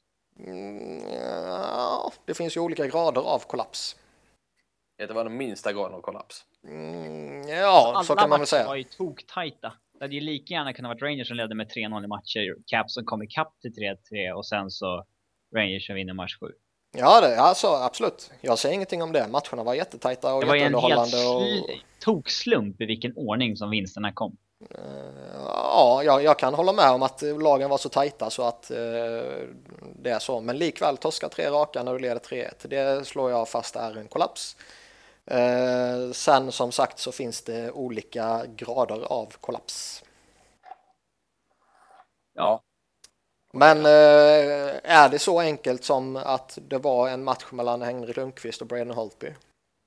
Ja, en hel matchserie mellan Holtby och Lundqvist. Men... Mm. Jo, det är det jag menar, en hel matchserie, men givetvis. Var Lundqvist bättre än Holtby? Det var väl egentligen precis lika bra, så att på så vis kanske det inte, för det var ju inte att Lundqvist var bättre, att det var det som avgjorde. Han var ju bättre i match 7, så att säga. I match ett färre skott, liksom. Men det... Ja, det var liksom... Ja, nej, det vet jag inte om jag håller med. Men visst, han släppte in ett mål mer, men jag vet inte om han var sämre för det egentligen. Nej, jag kan hålla med dig om att det var mer. Det är svårt att peka ut någon som var bättre än den andra i målvaktskampen. Däremot känns det väl kanske lite som att medan Henrik Lundqvist spelade som Henrik Lundqvist brukar göra, så var kanske Holtby på en nivå som inte kanske alltid är den vanliga Holtby. Ja, men han har varit bra i år. Men visst, han nöjde sig, men det är väl det en målvakt ska. Liksom. Absolut. Jag tror det är det. Jag tror Washington, jag tror inte de överraskade över att han spelar så här. Och det känner inte jag heller. Men visst så är det. Men egentligen så... Även fast Rangers vann och sådär, så är det svårt att säga att en matchserie mellan Lundqvist och Holtby, just för att i så fall hade Lundqvist vunnit för att han var bättre liksom, men det vet jag inte om jag tycker liksom, utan det var nog det var nog snarare andra grejer som gjorde att Rangers vann. Mm. Kollar vi till Capitals så misslyckas de ju ännu en gång med att ta sig förbi andra rundan. Och det har ju varit så de senaste åren, och när jag kollar häromdagen så tror jag det var när var man i final? Det måste vara Capitals 98 va? Ja, 98 var det va? Det måste vara då man var förbi senast väl. Ja. Ja, tror det. Men varför lyckas man inte? Som vanligt, de har bara en kedja som de kan lita på är bra. Har de tur så är det en till kedja som är bra på match. Men det är ju liksom inte... Det håller ju inte i längden. Jag håller med. Kanske inte att de inte är bra, utan de spelar ju som de ska. Liksom, eller sådär. Men spelarna är inte bättre än så. Liksom. Det är inte att andra kedjan underpresterar, kanske tvunget. Men bara att den är inte bättre än så här. Liksom. De kan skapa tryck. Liksom. Vi såg ju i den här övertiden att typ, Beagle och de tryckte ner Rangers. Men det är ingen målskytt där. Det är ingen av dem som kan göra mål. Liksom. Chimera, Kuznets och Ward var en jättebra kedja i den matchen. Men alltså, det är inte, har du Chimera och Ward på varsin sida i en andra kedja, då har du inte bra djup. Precis. Det är en... Alltså, Hawks har ju en lika bra fjärde line. Mm. Så att... det är väl det där eviga problemet med Cavs. Alltså, vi kanske kommer ljusna nu. Alltså, tyvärr för deras del så... Ovechkin och Bäckström börjar bli äldre liksom. Men vi har ju börjat se liksom en utveckling hos Kuznetsov framförallt. Han var ju riktigt bra i det här slutspelet. Så kan han liksom bli en genuin andra center nästa säsong. Och vi får se en utveckling på Burakovsky bland annat. Så då kanske det kan börja hända saker i Caps. Jag tycker det hade varit... Man vill ju se Ovechkin gå till en final i alla fall någon gång. Och gärna vinna en cup också. Men det är tufft för honom att liksom... Han gör ju vad han kan. Alltså, ja, vad säger vi om hans slutspel? Alltså, jag tycker att han var ju ruskigt liksom, imponerande i alla matcher när man såg honom. Att det är ju liksom han som är enda hotet. De kan ju sätta all kraft på att liksom, försöka stänga ner honom. Men han är ju ändå fruktansvärt farlig matcherna igenom hela tiden. Och han har ju liksom... Det har ju alltid varit så för Washington. Sen när Ovechkin kom in i ligan så är det ju han som har... Så han har femte bäst antal poäng i slutspel och först han ligger etta vad det gäller antal mål. Liksom, vad mer kan man begära av honom? Liksom? Ja, jag håller med. Jag tycker jag såg inte varenda match i den här matchserien, men jag har för mig jag såg de flesta. Men alltså, han var ju aldrig dålig. Däremot Bäckström, vart fan var han? Ja, han var osynlig. Han är ju sån som... Alltså Ovechkin får ju cred när han är bra, men är han inte bäst, då får han ju höra att han är kass. Men Bäckström, är han bra, då får han höra att han är bäst, men är han inte där, då får han inte höra någonting. Mm. Han var ju helt osynlig i match 7. Ja, verkligen. Cool. Det var ju Ovechkin och sen var det ju Wards kedja som sin passade. Om vi tittar framåt till sommaren för Caps då. Vad tror vi händer där? Hittar man på någonting? Förlänger man med Mike Green till exempel? Jag tror inte det. Han får för mycket på marknaden. Det är nog klokt att släppa honom också. Han var ju för övrigt usel i Game 7. Ja, men alltså vad fan. Ja, alltså, han var ju mobb. Alltså, när Dominic Moore tar sig runt honom typ 5 gånger och kommer till målchans på en match, då är man ju inte bra i egen zon. Det finns ju många offensiva backar som beskylls för att vara dåliga defensivt när de inte är det. Men Mike Green är inte en sån spelare. Nej, han är en forward som spelar back. Ja, nästan sämre en forward som spelar back i egen zon. Alltså. Med tanke på vilka kontrakt de sitter på med Niskanen och Orpik redan så har de inte råd att potentiellt... Alltså, sätta sig ett dåligt kontrakt till där. Det kan de inte. Jag tror i och för sig han skulle kunna tänka sig att stanna för lite billigare liksom. Men även om han tar en discount liksom på typ signa för 5 blank så är ju det jobbigt kontrakt för Caps på lång sikt. Visst är det så. För han kommer ju kunna få upp mot 6 liksom efter marknaden. Tror du det? 6 miljoner? Ja. tror alltså, jag. Det är en svag marknad, så jag tror mycket väl att någon galning kan hosta upp till honom. Men ändå, alltså, det är 6 miljoner. Ja. Högerfattad back, sen kan spela PP. Ja, jo. Det snackas ju att Curtis Glencross inte kommer bli kvar, och det är väl inte jätteoväntat med tanke på att han varit rätt kass och han varit petare och så här. Men var vi haft dåliga playoff rentals alltså. Ja, men vad tror vi en sån som Joel Ward? Hade jag varit Caps hade jag väl kunnat tänka mig an ett eller tvåårskontrakt till på ungefär den lönen han hade, men jag hade väl aktivt försökt hitta spelare som knuffar ner honom i hierarkin lite. Mm. Han behöver inte spela top 6 liksom. Det är inte, man kan ju använda honom i lägre kedjor med. Ja, så kan han ju liksom, man kan slänga in han i PP också liksom. Nu spelar man oftast med 4 forwards i något av powerplayen liksom. Så att ja, men det är liksom en bra spelare att ha, tycker jag. Mm. Problemet är ju också att om man tittar på Caps då, som du var inne på, att liksom det här fönstret, Stanley Cup-fönstret håller ju, det stängs ju liksom, och Väsken och Bäckström blir äldre och man måste ju lite ha in gubbarna nu, och det finns ju inte så jättemycket spelare som också så här liksom free agent-marknaden att gå på som skulle vara bättre än Ward egentligen, till, om man inte vill betala extremt mycket mer än vad man skulle betala till honom liksom. Så att man har inte jättemycket val om man inte lyckas landa någonting via en trade.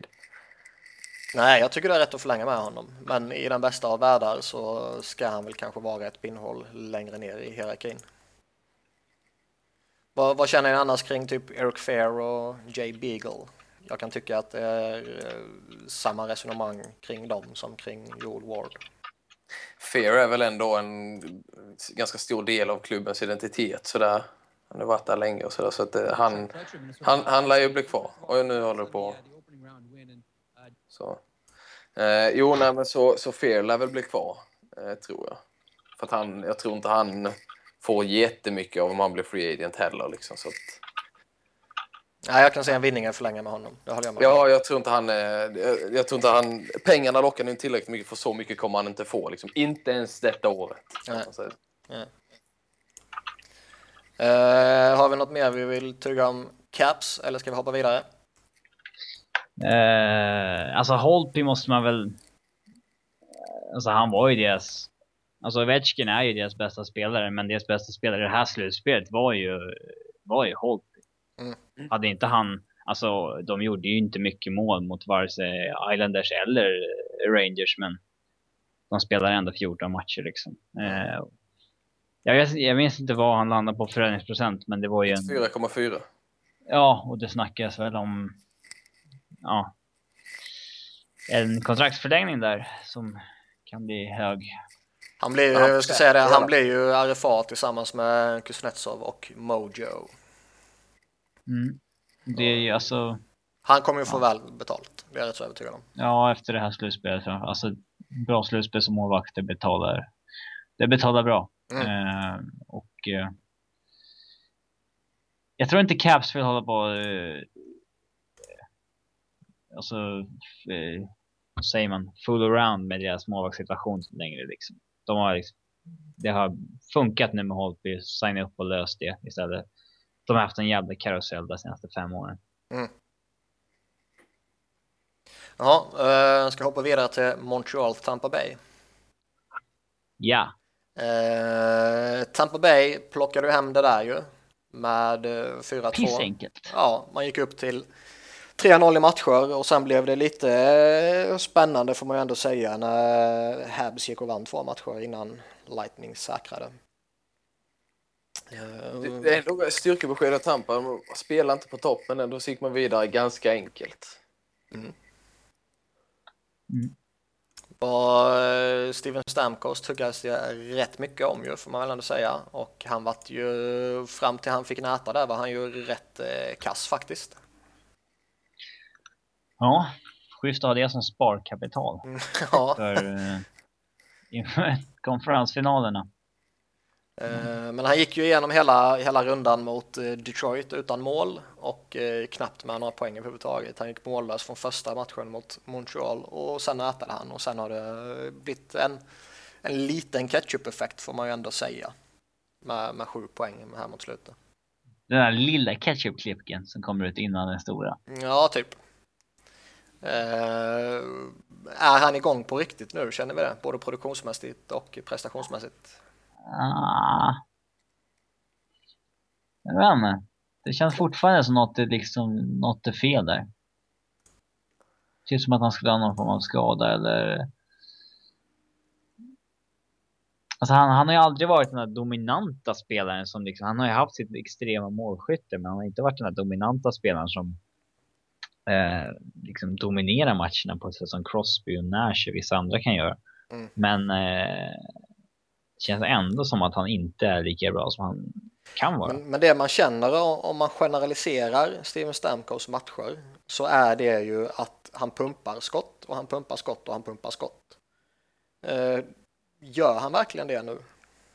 Det känns ju inte så. De 2 förlustmatcherna så sköt han inte ett enda skott mot Montreal. Nej, han går ju sällan... Ja, det var 2 raka där. Han går ju sällan skottlös från de matcher i liksom grundserien. Han kan inte anpassa sig så bra till slutspelshockey. Så enkelt kanske det kan vara. Och Simpa slår fast att han är en playoff choker alltså. Nej, inte tvunget. Men han är ju fortfarande ung liksom, och det är 25 bast. Det är ju, han har ju fortfarande potential att bli väldigt, väldigt bra. Men det känns som att de andra slutspelarna har varit med har inte heller dominerat liksom. Det har ju... Nej. Jag vet inte riktigt vad man har honom i slutspel. Han är ganska oprövad i slutspel. Så kan man väl säga. Och det kommer säkert med tiden, men...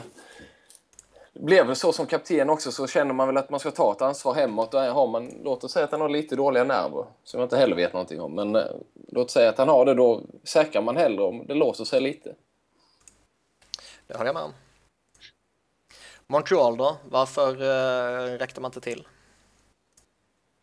Man är inte tillräckligt bra offensivt. Nej, dels det och... Alltså ska Montreal gå långt, då ska ju Price vara minst lika bra som i grundserien. Det har inte varit. Nej. Man har ju inga forward. Inga bra forward. Så jag har Pacioretty visserligen. Men det är liksom... Ah, okay. man har ganska klen... Nej, men man har ju ingen jättebra offensiv. De bästa offensiva spelarna förutom Pacioretty då, det är liksom backar. Ja. Och det är väl inte dumt att ha bra offensiva backar, men det vinner inte slutspel och man behöver... Så man har ju 3 superstjärnor. Man har Subban, Pacioretty och Price. Utöver det så, jag menar, Galchenyuk hade ingen vidare slutspel, Plekanec inget vidare slutspel, Gallagher tycker jag var riktigt bra. Han kan man inte knälla på, men... Och deras depth-spelare var ju vassa. Smith-Pelly tycker jag, en tradesman, verkar ha funkat bra för Montreal. Där passar han in rätt bra. Petrie var bra.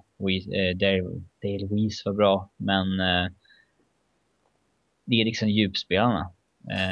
Markov har ju tacklat av fruktansvärt också.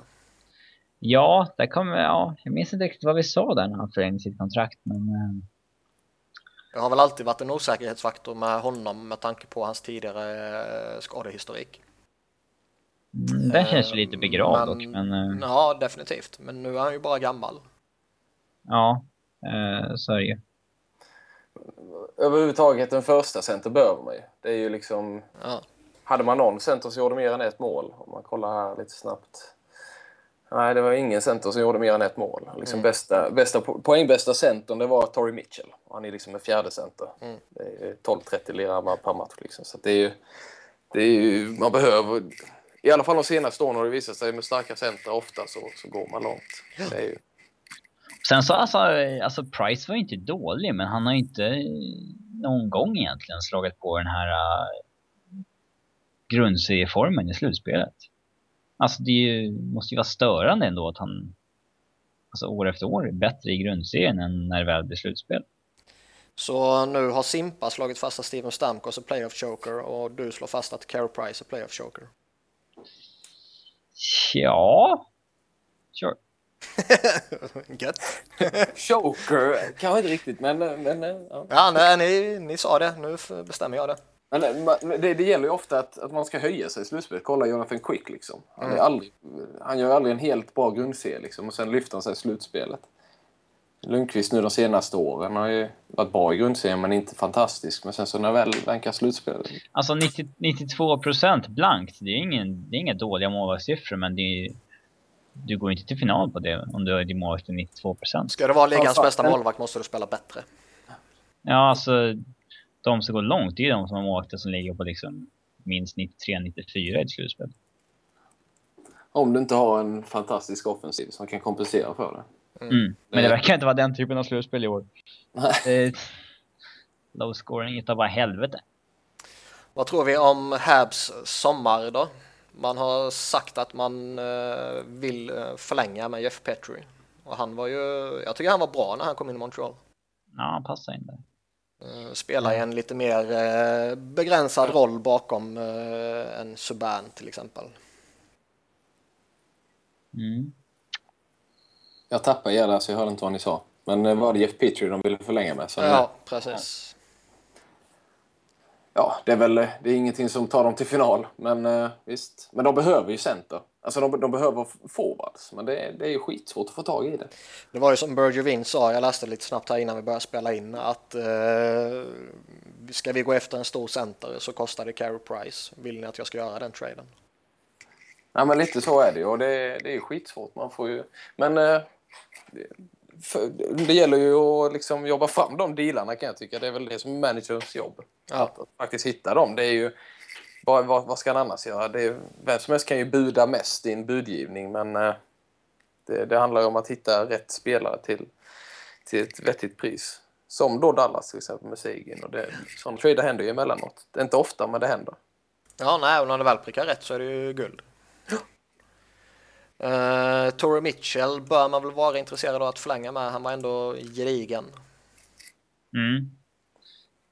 Han har ett bra slutspel.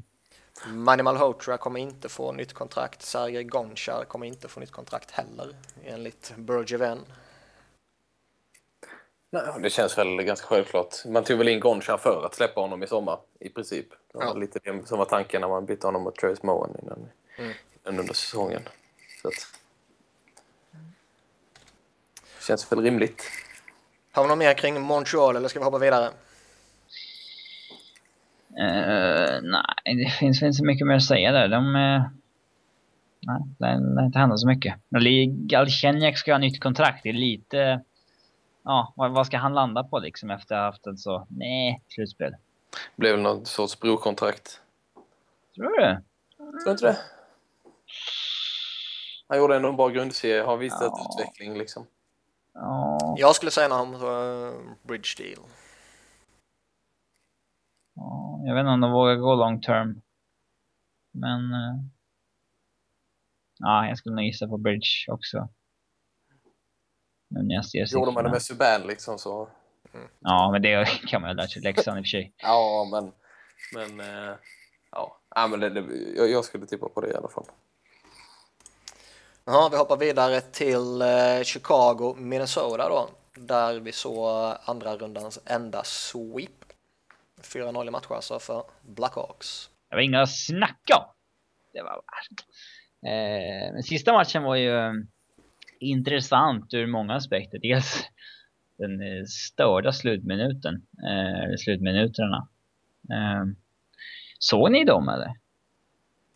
Nej, faktiskt inte. Åh fan. Jag kanske kan återberätta ungefär vad som hände om jag minns det. Ja, det var alltså Chicago som mötte Minnesota. Och Marian Hossa gör ju 4-1 i tom kasse med 3 minuter kvar. Så det är klappat och klart. Mm. Och så gör Montreal, eller Minnesota, 2 snabba till 4-3. Och sen kommer, jag tror att det är Beckel och Taves i 2-1 mot en ensam back och tom kasse. Och Beckel lägger över den till Taves som skjuter den i stolpen och studsar tillbaka. när han är i tombur alltså. Mm. Så att Minnesota istället för att avgöra i tomkassan så får Minnesota de där extra 2-3 chanserna i offensiv zon där i slutminuten. Så att de höll ju på att fucka upp det här ordentligt, Chicago. Tack vare Taves. Och sen så hade de ju oturen att Rosevall bröt benet också i den här matchen. Fast det är ju ingenting man ska... Visst, det är ju jättetråkigt för honom och han har ju varit ordinarie och allt sånt där. Men tappa Rosevall är ju ingen... liksom, det ödelägger ju inte dina förhoppningar direkt. Nej. Alltså Rundblad är ju bättre än honom. Men... ja, det var intressant att se. Det här skedde ju i andra perioden. Och då väljer alltså coach Q att rulla på 4 backar i tredje perioden. Timona spelade 1,26 eller något sånt där. Mm. Så att de har inte så stort förtroende till resten av backbesättningen. Nej, verkligen inte. Men det, för om man tittar upp Minnesotas slutspel överhuvudtaget. Från det ena till det andra, fortsätt ni förresten. Förlåt. Nej, men hoppa på det. Ja. Vi ska tugga Minnesota också, så kör på bara. Ja, jag bara slog mig att om man tittar på Minnesotas slutspel så alla matcher de vann då mot St. Louis då de 4, då släppte ju Dubnyk in sammanlagt 4 mål på 4 matcher. Förlusterna släppte han in, då var det bara en match han släppte in under 4 mål. Det var ju den 1-0-förlusten mot Chicago. Säger ändå en del om vilket Minnesota det är som spelar liksom. Mm. När vi ändå pratar Dubnyk lite, vad tror du om hans sommar? Ja, han kommer bli kvar i Minnesota. Ja, han kommer signa ett Steve Mason-kontrakt tror jag. Ja, något sånt. 4 år på kring 4,5 någonting. Ja. Jag tycker det är exakt samma sits med Dubnyk som när vi snackade Hammond i 8, va? Plockar du in en målvakt och han gör en sån dundersuccé och han bär dig så bara sjunger om det. Då du kan inte signa, alltså låta bli att signa honom. Men sen är ju skillnaden att Dubnyk har ju faktiskt varit hyfsad innan. Han var ju skitkass i fjol. Men innan absolut, det är en jättestor bakgrundsskillnad om man säger så. Men just den här grejen att du kommer in, du gör succé på något sånt jättetydligt och jättestort sätt. Då måste du fan få ett kontrakt liksom. Mm. Men det, jag håller med, och då kan man ju säga skillnaden är väl att Dubnyk är lite säker att signa långtidskontrakt. Hammond kan ju få ett ettårskontrakt, envägskontrakt liksom. Jajamän. Medan det skulle, kommer inte Dubnyk, det kommer de inte erbjuda Dubnyk för det är liksom inte aktuellt. Han kommer skriva på för 3-4 år liksom. Ja. Jag har ju alltid lovordat Dubnyk en del. Men jag vet inte fan om jag skulle signa om på ett särskilt dyrt kontrakt alltså. Men alltså jag har alltid tyckt att lite konstigt egentligen. Jag har alltid tyckt att han har haft så jäkla hög potential i och med att han har den där rörligheten i kombination med den storleken. Och att liksom när Edmonton ger upp på honom kändes fel. Men samtidigt ja, det känns som de kan råka signa han på ett lite för dyrt kontrakt faktiskt. Ja, men det, återigen efter en sån här dundersuccé så måste man nästan det. Och jag tror också att man lär ju köpa ut Niklas Bäckström. Jag kan inte se något annat. Han går inte att byta bort liksom. Och Kempers, jag menar, och då är vi återigen på det här. Visst, det finns en del målvakter på marknaden, men är det någon som förtjänar ett bättre kontrakt än Dubnyk? Nej. Och det är det inte. Vad tror vi en sån som Chris Stewart då? Han är UFA. Nej, han blir inte kvar. Jag kan inte se det. Nej, jag har svårt att se det också. Han var inte bra. Han var väl hyfsad när han kom till Minnesota för slutspelet var han inte bra i. Mm. Sean Bergenheim, han kan inte vara kvar heller väl? Nej, han blev väl betalar inte så mycket men det blev ändå en flopp. Jag tror man plockar in honom för slutspelet för han har ju bara ganska bra slutspelsrekord sen innan liksom. Mm. Han fick väl knappt spela. Nej, han var ju petad emellanåt. Ja. Så nej, han blev nog inte heller kvar. Undrar om han... någon klubb chansar kanske, men han blev KL där. Mm. Kyle Brodziak då? Har man råd att ha kvar honom? Det är väl frågan liksom.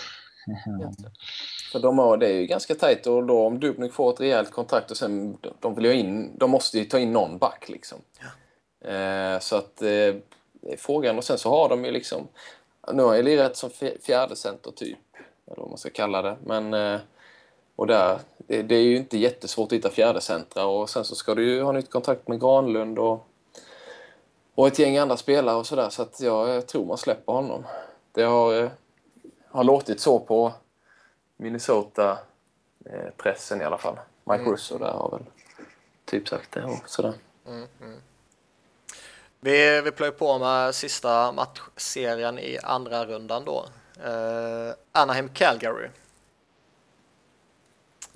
Calgary överraskade väl egentligen allt och alla när man avslutade. Inte näst sist i Western. Ja, men alltså sättet man avslutade grundserien på, och att man tog sig förbi Vancouver och liksom tog sig till andra rundan. Det är ändå en jättestark säsong för dem ju. Men det var på tiden att någon täppte till truten på dem. Ja, lite så. Det var ju bara en tidsfråga innan det skulle ske egentligen. Och nu blev det ju rätt tydligt mot Anaheim också. 4-1 matcher liksom. Men där kan man säga Calgary, jag kan återkomma till matchen sen, men just med deras situation då liksom, för att om man jämför med Edmonton och Buffalo, alla de vi har snackat, här har ju faktiskt ungdomarna redan blommat ut och fört dem vidare till nästa steg. Oh ja. Där ser det bättre ut än i Buffalo, även om inte de har samma talangbank kanske. Calgary kan ju lika gärna inte missa slutspel nästa år. Självklart, det är ingen omöjlighet, men där har man i alla fall redan visat att det finns mer än potential, det finns även kvalitet i laget. Har inte Calgary varit årets Colorado? Ja, årets flytlag liksom. Och det menar framförallt så här, om man kollar statistik och sådär liksom så. Men jag tänker ändå, de har ju ändå, där har ungdomarna visat någonting i alla fall, att det inte bara är potential. Det finns ju frågetecken kring Flames, men det finns ju definitivt inte frågetecken kring deras unga stomme, om man säger så. Nej.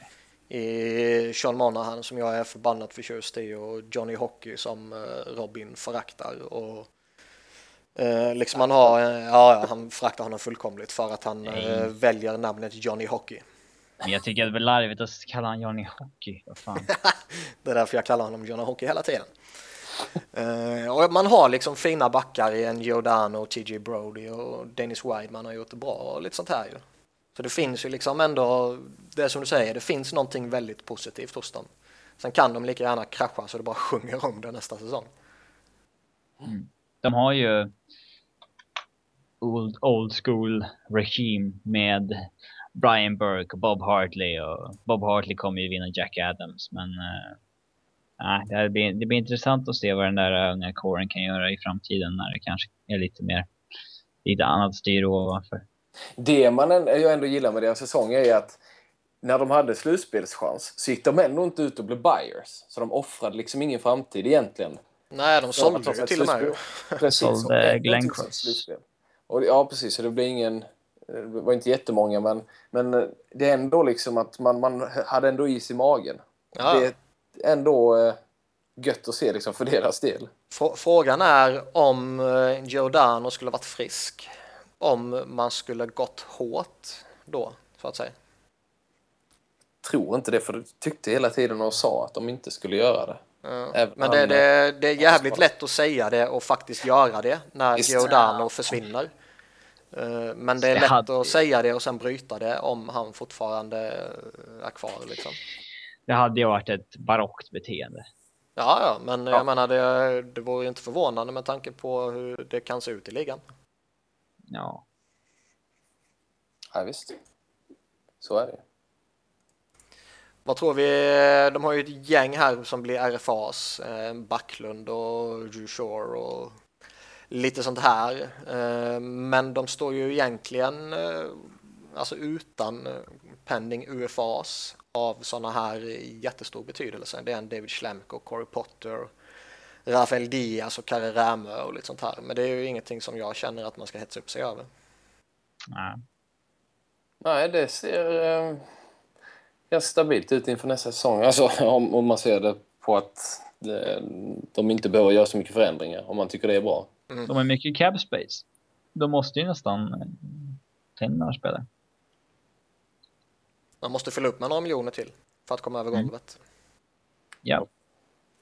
Plocka upp Smid kanske, men sen så det finns ju ett gäng där RFA som ska ha kontrakt som du säger, så att kan man nog läsa. Det är inga problem.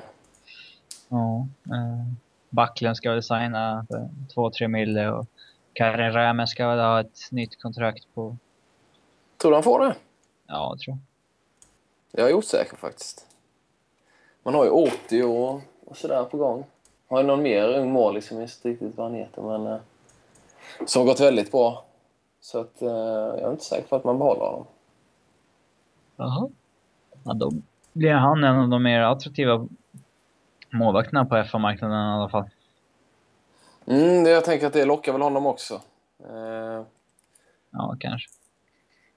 Just för att i Hiller liksom, han har ju ändå kontakt ett år till. Mm. Första keeper pengar, så att Rämen har ju inte varit jättebra heller. Så att han har inte gjort sig direkt förtjänt för något speciellt fint kontrakt heller. Vi blickar framåt lite mot konferensfinalerna då. Börjar med New York Rangers mot Tampa Bay.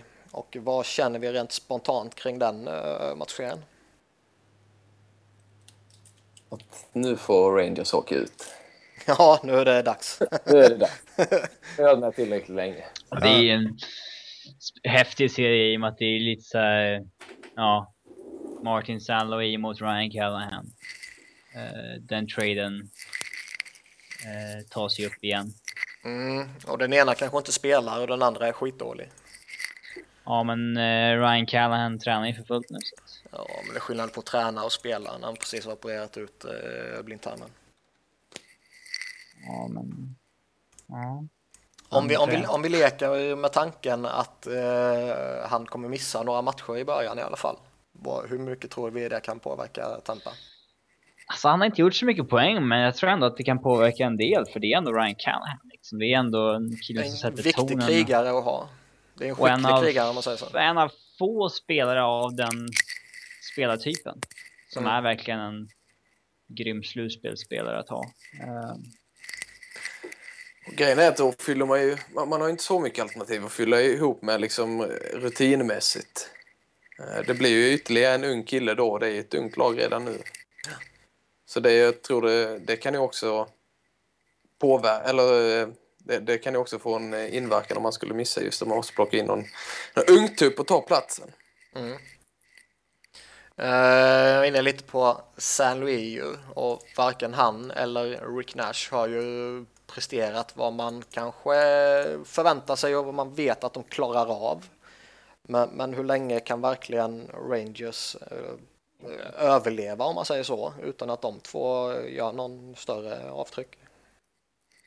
Det krävs ju ett sju helvetes målvaktsspel av Henrik Lundqvist i så fall. Mm. Men jag tror inte att Tampa har för bra djup i forwardsuppsättningen för att inte göra en hel del mål. Alltså. Det... Ja, nu när Stamkos har börjat pricka in lite baljor också. Vi vet ju vad Tyler Johnson och hans kedja kan, och de har ju, som du säger, ett djup som är bra med alla sina kids, och sen en boil på det till exempel som kan vara rätt bra i ett slutspel också. Mm. Och har de nu fått igång Stamkos också, så det blir mycket för Henke Lundqvist att hålla reda på, om man säger så. Det är inte som mot Caps där det mer eller mindre räcker att fokusera på Ovechkin. Men Rangers har också bra forwardsdjup. Det är liksom Kevin Hayes och Conor Gelin och sådär. Så att... Ja, jag gillar deras forwardsdjup, absolut. Problemet som finns där, som vi var inne på, det är ju att spetsen, den förmodade spetsen om man säger så, inte är spetsen. Utan när du har en Kevin Hayes som leder ditt lag, när du har en Rick Nash i ditt lagbygge, du har en Martin Saint-Louis i ditt lagbygge, då är det inte bra helt enkelt, tycker jag. Och sen plågas de givetvis av att Zuccarello har sina problem. Ja, så JT Miller har varit bra, Kevin Hayes har varit bra, Jesper Fast har varit bra, Hagelin bra, Kreider har varit jättebra, Stefan okej, Brassard okej, Nash har väl varit okej, men liksom man vet ju att han kan så mycket mer. Så att, vad säger de om Tanner Glass slutspel? Ja, vad kul att se den här situationen när han skulle rensa bort en puck framför mål och han tar till och med en sekund på sig att fokusera på att pucken, att träffa pucken, men han missar liksom ändå. Det var en kul situation. Men det kan ju bli i vilket fall som helst en väldigt underhållande serie. Två bra målvakter, hyfsat jämna styrkor, bra backar, bra forwardsuppsättning, bra djup. Spetsar som kanske inte riktigt har levererat. Det är ju ganska likt. Vi får se om Boyle kommer spela. Alltså Dan Boyle, inte Brian. I och med tacklingen han fick av Warpick som gjorde att han fick avbryta match 7. Mm. Vad säger vi om den tacklingen förresten? Det tog ett par priser att fastställa vad man faktiskt tyckte om den, så att man kan förstå att den var svår att bedöma i realtid, men jag tycker att han har fortfarande skridskorna i isen när han träffar Boyle. Visserligen så träffar han ju i huvudet, men det är Boyle som är lågt ner och armbågen på Warpick är ju takt in så att säga. Ja. Så att, jag tycker att den är okej. Jag håller med, det är en okej tackling. Jag fattar dock inte riktigt hur Boyle kunde missa att Orpik var där. Han är ju inte, alltså han har ju ingen uppvaktning alls där Boyle, utan han glider lite ensam och rutinerad och... Ja. Så jag förstår inte riktigt hur han kunde missa om det är inte att Orpik är pytteliten och gömde sig bakom någon, utan han var ju där typ hela tiden. Ja, och någonstans tycker man ju också att alltså, det är ju en sak om någon 19-20-åring flänger omkring och inte riktigt har koll på vad som händer runt omkring sig. Men en så pass rutinerad spelare som Dan Boyle, han måste ju veta okej, vilka spelare är på isen nu när jag är på isen? Och vad kan hända om jag gör det här? Och vad finns han? Och vad finns han? Och vad finns han? Och vad händer runt omkring mig, som ni säger? Jag är förvånad att han blir poppad på det här sättet. Sen tycker inte jag heller att det är något fult, utan jag tycker det är en olycklig situation för Boyle, där han är lite omedveten om vad som händer och han är lite framåtkrupen och Orpik kliver fram för att poppa han helt enkelt. Det är ju liksom ingen headhunting på det sättet. Nej. Vilka tror vi kan bli nyckelspelarna i den här serien om man liksom bortser från de här alldeles uppenbara, alltså typen Henrik Lundqvist? Alltså nyckel i Rangers blir ju liksom Nash och San Louis. Alltså framförallt San Louis tror jag. Han har ju verkligen varit dålig liksom. Och han behöver ju vara den där offensiva spetsen och frågan är liksom hur det blir intressant att följa honom just nu mot Tampa, om man kan tända till när det är ens viktigaste stor match för honom. Känns det också man kommer få det ännu tyngre mot Tampas backar som är fan vad bra backbesättning de har haft. Alltså Hedman Strålman börjar liksom konkurrera på titeln som liksom bästa backpar i ligan. De är ju fruktansvärt bra tillsammans. Och alltså djupet de har i sin backbesättning är ju galant också, så att ja, och frågetecknet har ju varit på målvaktssidan, men Bishop har ju haft ett bra slutspel, så att ja, verkligen. Ja, det känns som att det är de här, som du sa där Robin, att det är de här uppenbara som faktiskt är nycklarna. Det är tråkigt att säga det, men det är liksom, kommer Stamkos igång och gör ett mål nästan per match liksom, eller om man nu kan förvänta sig 0,75 kanske. Då är de vidare tror jag. Liksom jag tror inte att Rangers kan satsa på att vi kommer göra väldigt mycket mål så att vi går offensivt liksom, utan man måste stänga ner vissa av Tampas gubbar liksom, och satsa på att vinna ganska målsnåla matcher. Det är ju tråkigt att säga, men i så här djupt i ett slutspel så handlar det ju inte om vilka som har bäst fjärde eller tredje line. Det handlar ju om vilket lag storstjärnor som är bäst nu. Är Nash bättre än Stamkos så har ju Rangers en jättefördel. Är Stamkos bättre än Nash så har Tampa en fördel. Jag vet inte riktigt om jag håller med resonemanget, även om det passar just här. Men generellt vet jag inte om jag håller med. Men absolut, i denna matchen i alla fall. Ja, jag lovade Sebbe att jag skulle komma ihåg vad han tippade, men jag tror han sa Rangers, men jag har fan glömt bort det. Hur tror ni det går? Jag har ju tippat Tampa som mästare, så får man ju... Det var konstigt om de inte förlorat Rangers. Mm. Jag tippade ju att Montreal skulle till Stanley Cup-final, så jag får ju hitta på något annat. Så jag säger väl Tampa. Ja, jag säger också Tampa. 4-2 i matcher. Ja, jag tror fan det här blir en Game 7. Jag ser lagen så tajta. Ja, det är omöjligt att säga. Vi säger 6 matcher också. Vad sakens skull. Mm. Då hoppar vi över till Western Conference mellan Anaheim och Chicago. Konferensfinal där. Bara spontana intryck kring den. Det är väl de lagen man ville se för att liksom för att det skulle bli en roligast matchserie.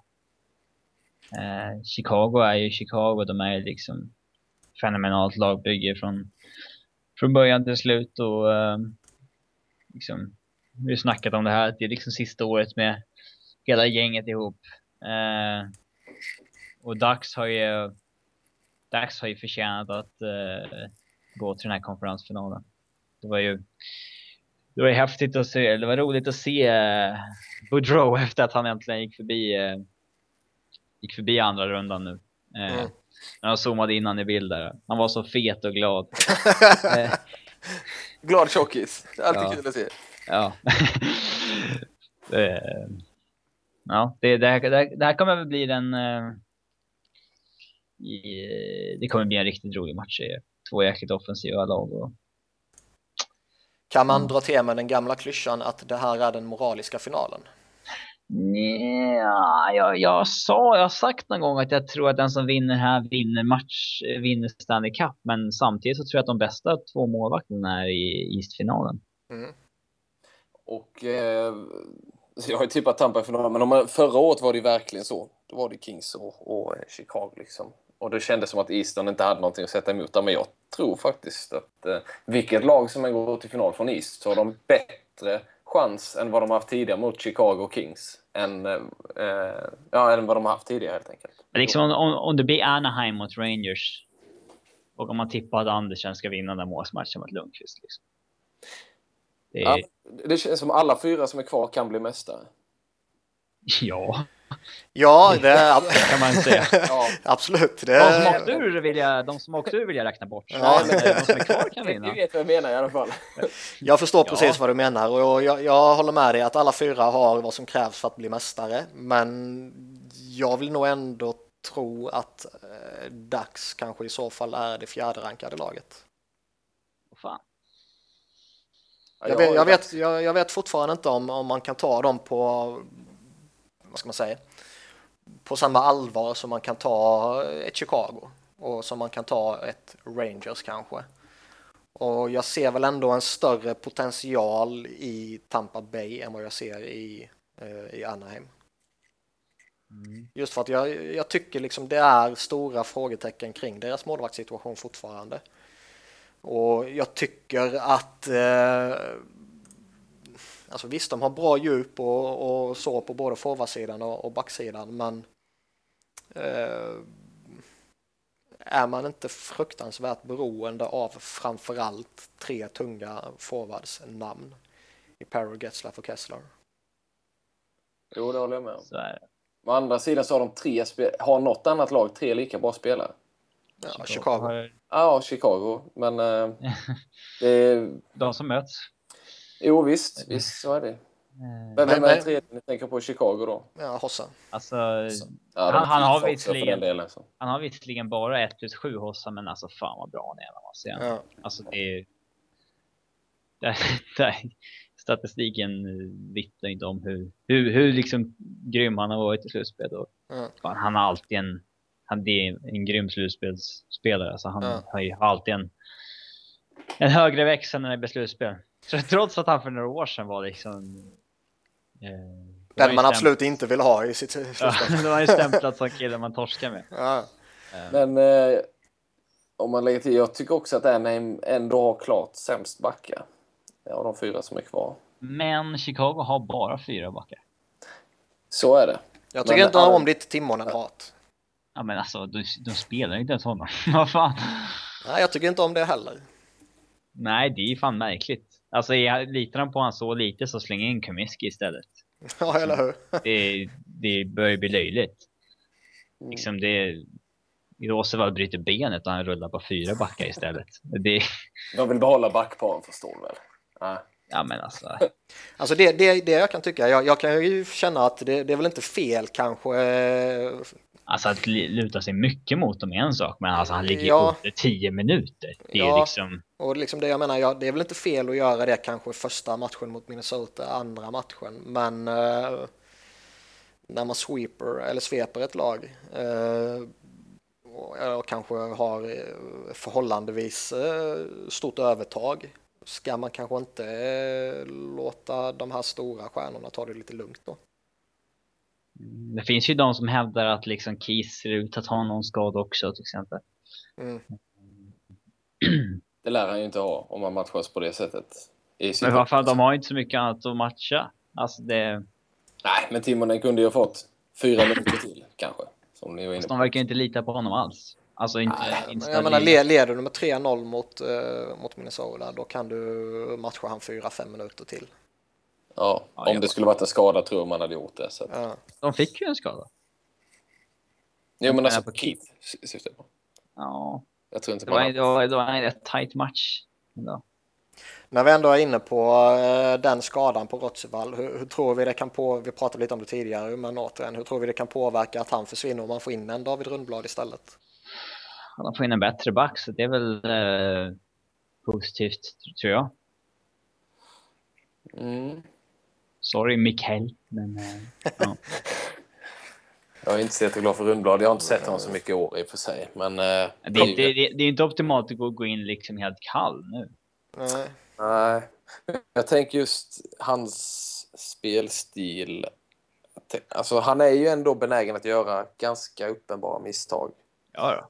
Och en sån spelare kan ju faktiskt skapa osäkerhet i ett slutspel som man inte vill ha in. På så vis, men samtidigt så Roosevall är ingen också. Ja, alltså jag menar bara det är väl kanske anledningen till att man har valt Roosevall innan, för de har ändå vunnit 2 Stanley Cup med Roosevall. Så men så funkar det med honom och men jag tror inte det blir någon jätteskillnad egentligen. Alltså det är inte vad som skiljer dem från final eller inte liksom. De har ju pillat lite med sina backpar nu. Och verkar kanske förbereda sig lite som det blir Keith Hjalmarsson och Seabrook med Odoja och sen Timonen Rundblad. Då varför har de börjat rucka på det där? Alltså under hela säsongen har de ju hållit på med det också. Mm. Alltså varför spelar de inte Keith, Seabrook och Odoja Hjalmarsson? Mm. Ja, jag har funkat jättebra i hur lång tid som helst. Det jag kan känna med det är väl att hur man formerar de där 4, om de 4 ska spela tillsammans. Ja, det spelar inte så stor roll, men det är skitsamma. Det som kan påverka är ju backparet Timonen Rundblad. För som alla kan se så är ju Timonen, han är ju rätt kass faktiskt. Han har ju problem. Han klarade ju inte vid 39 års ålder av den här långa frånvaron. Det är ju alldeles uppenbart. Och Rundblad är ju Rundblad på gott och ont. Det tredje paret kan ju faktiskt bli kostsamt. Ja. Jag skulle ju inte, om jag vore Chicago-coach eller Chicago-supporter eller som jag är nu, Chicago-bandwagon-supporter. Jag skulle ju inte vilja se Getzlav Perry mot Timonen Rundblad. Nej, verkligen inte. Det är väl... det är väl svårt för Boudreau att matcha in dem mot dem när de kommer spela så lite. Men, jag menar, får man 5 byten per match så räcker det kanske. Ja, om man 5 mål. Ja, nej men typ, jag menar, kan du få 2 mål på de 5 bytena, vilket, alltså det är ju inte alls orimligt. Mm. Det kan ju vara saker som avgör en match och i längden en matchserie. Ja, absolut. Båda lagen har en forwardsida med rätt bra djup om jag tar dit. Det är många som har klivit fram i Anaheim. Alltså, de har haft jäkla utveckling på de där spelarna under Boudreau. Alltså Silverberg och Maroon och de här som de har fått fram. Bonin innan de skickade han till Vancouver. Beleski. Ja, de har jäkligt bra djup helt enkelt. Nu när de har den andra centern också, Kessler, så har de ju en grym forwardsbesättning. Så att, det är rätt jämnt när man tänker efter alltså, med de här lagen. Alltså, det är... Forwardsidorna är rätt lika, även om Chicago har kanske något vasst namn extra till skillnad från Anaheim, men rätt jämnstarka målvakter tror jag. Skillnaden är väl att Anaheim har fler än 4 backar. De har ett djup istället. Men Chicagos 4 backar är ju bättre. Ja, så är det ju. Alltså i alla fall 2 av Chicagos är bättre än alla de som Anaheim har. Ja. Sen är Hjalmarsson jävligt grym också, men Anaheim har liksom råd att sätta Wisniewski på läktaren liksom. Vilket de inte borde såklart, ja, men alltså, Clayton Stone är inte jättebra, men de kan ändå göra det och gå till konferensfinal liksom. Sen så har ju Anaheim haft en lättare väg. Vann ju Chicago med 4-0 i matcher, men Minnesota och de hade i första rundan. Nashville är ju betydligt bättre än Jets och Flames. Ja. Men jag tror att det är en fördel för Anaheim. Alltså, de har inte behövt ta ut sig särskilt mycket. Nej, och det är inte direkt blivit beprövade heller mot vassare motstånd i det här sammanhanget. Men det är alltså det. Andersson kanske då. De har inte blivit beprövade, så att vi vet ju inte riktigt vart de står. Men det som spelar roll är ju hur mycket de har behövt ta ut sig. Liksom det som, så vi vet ju inte riktigt vart de står, men det är en fördel i, liksom, att de har mött svagare motstånd. Ja visst, jo, det kanske, de har ändå fått uppvärmning. Det fungerat som uppvärmning ändå liksom. Jag tippade ju Chicago som mästare innan slutspelet, och jag ser inte någon anledning att ändra på det. Jag tror de kommer gå vidare efter 6 eller 7 matcher, och jag ska hälsa från Sebbe att han också tror på Chicago. Men vad säger ni två? Chicago efter 7. Och jag har tippat Tampa Anaheim i final, så att jag får ju säga Anaheim då. Man får ju ångra sig om man känner att det inte håller. Jag har ju mitt sånt här playoff bracket. Nej, men så jag säger Anaheim i 7 matcher. Det blir alltså en... nej, nu kan jag inte slå fast eftersom du tippar annorlunda. Jag tänkte slå fast att Chicago skulle till final, men det kan vi ju inte. Jag vågar inte sätta mig upp mot stora Simon Strömberg. Nej, eller? Står jag. Nästa tippan. Så tippade 4-1 matcher till Minnesota. Ja, eller hur? Men jag sa om det blev mycket mål skulle Chicago gå vidare. Jag tror man säkrar upp lite. Med de orden så tycker jag att vi rundar av för den här gången. Och stort tack till Simpa för att han kunde komma in och backa upp när Sebbe svek oss för Vegas. Ja. Tackar för att jag fått vara med. Och tack som jag som alla NHL-spelare. Tackar för att man får vara med. Ja, det är stort. Och som vanligt tack till Robin för att han är med. Ja. Och vi hörs en bit in i slutspelet igen. Eller en bit in i konferensfinalen rättare sagt. Tack för oss. Hej. Hej då.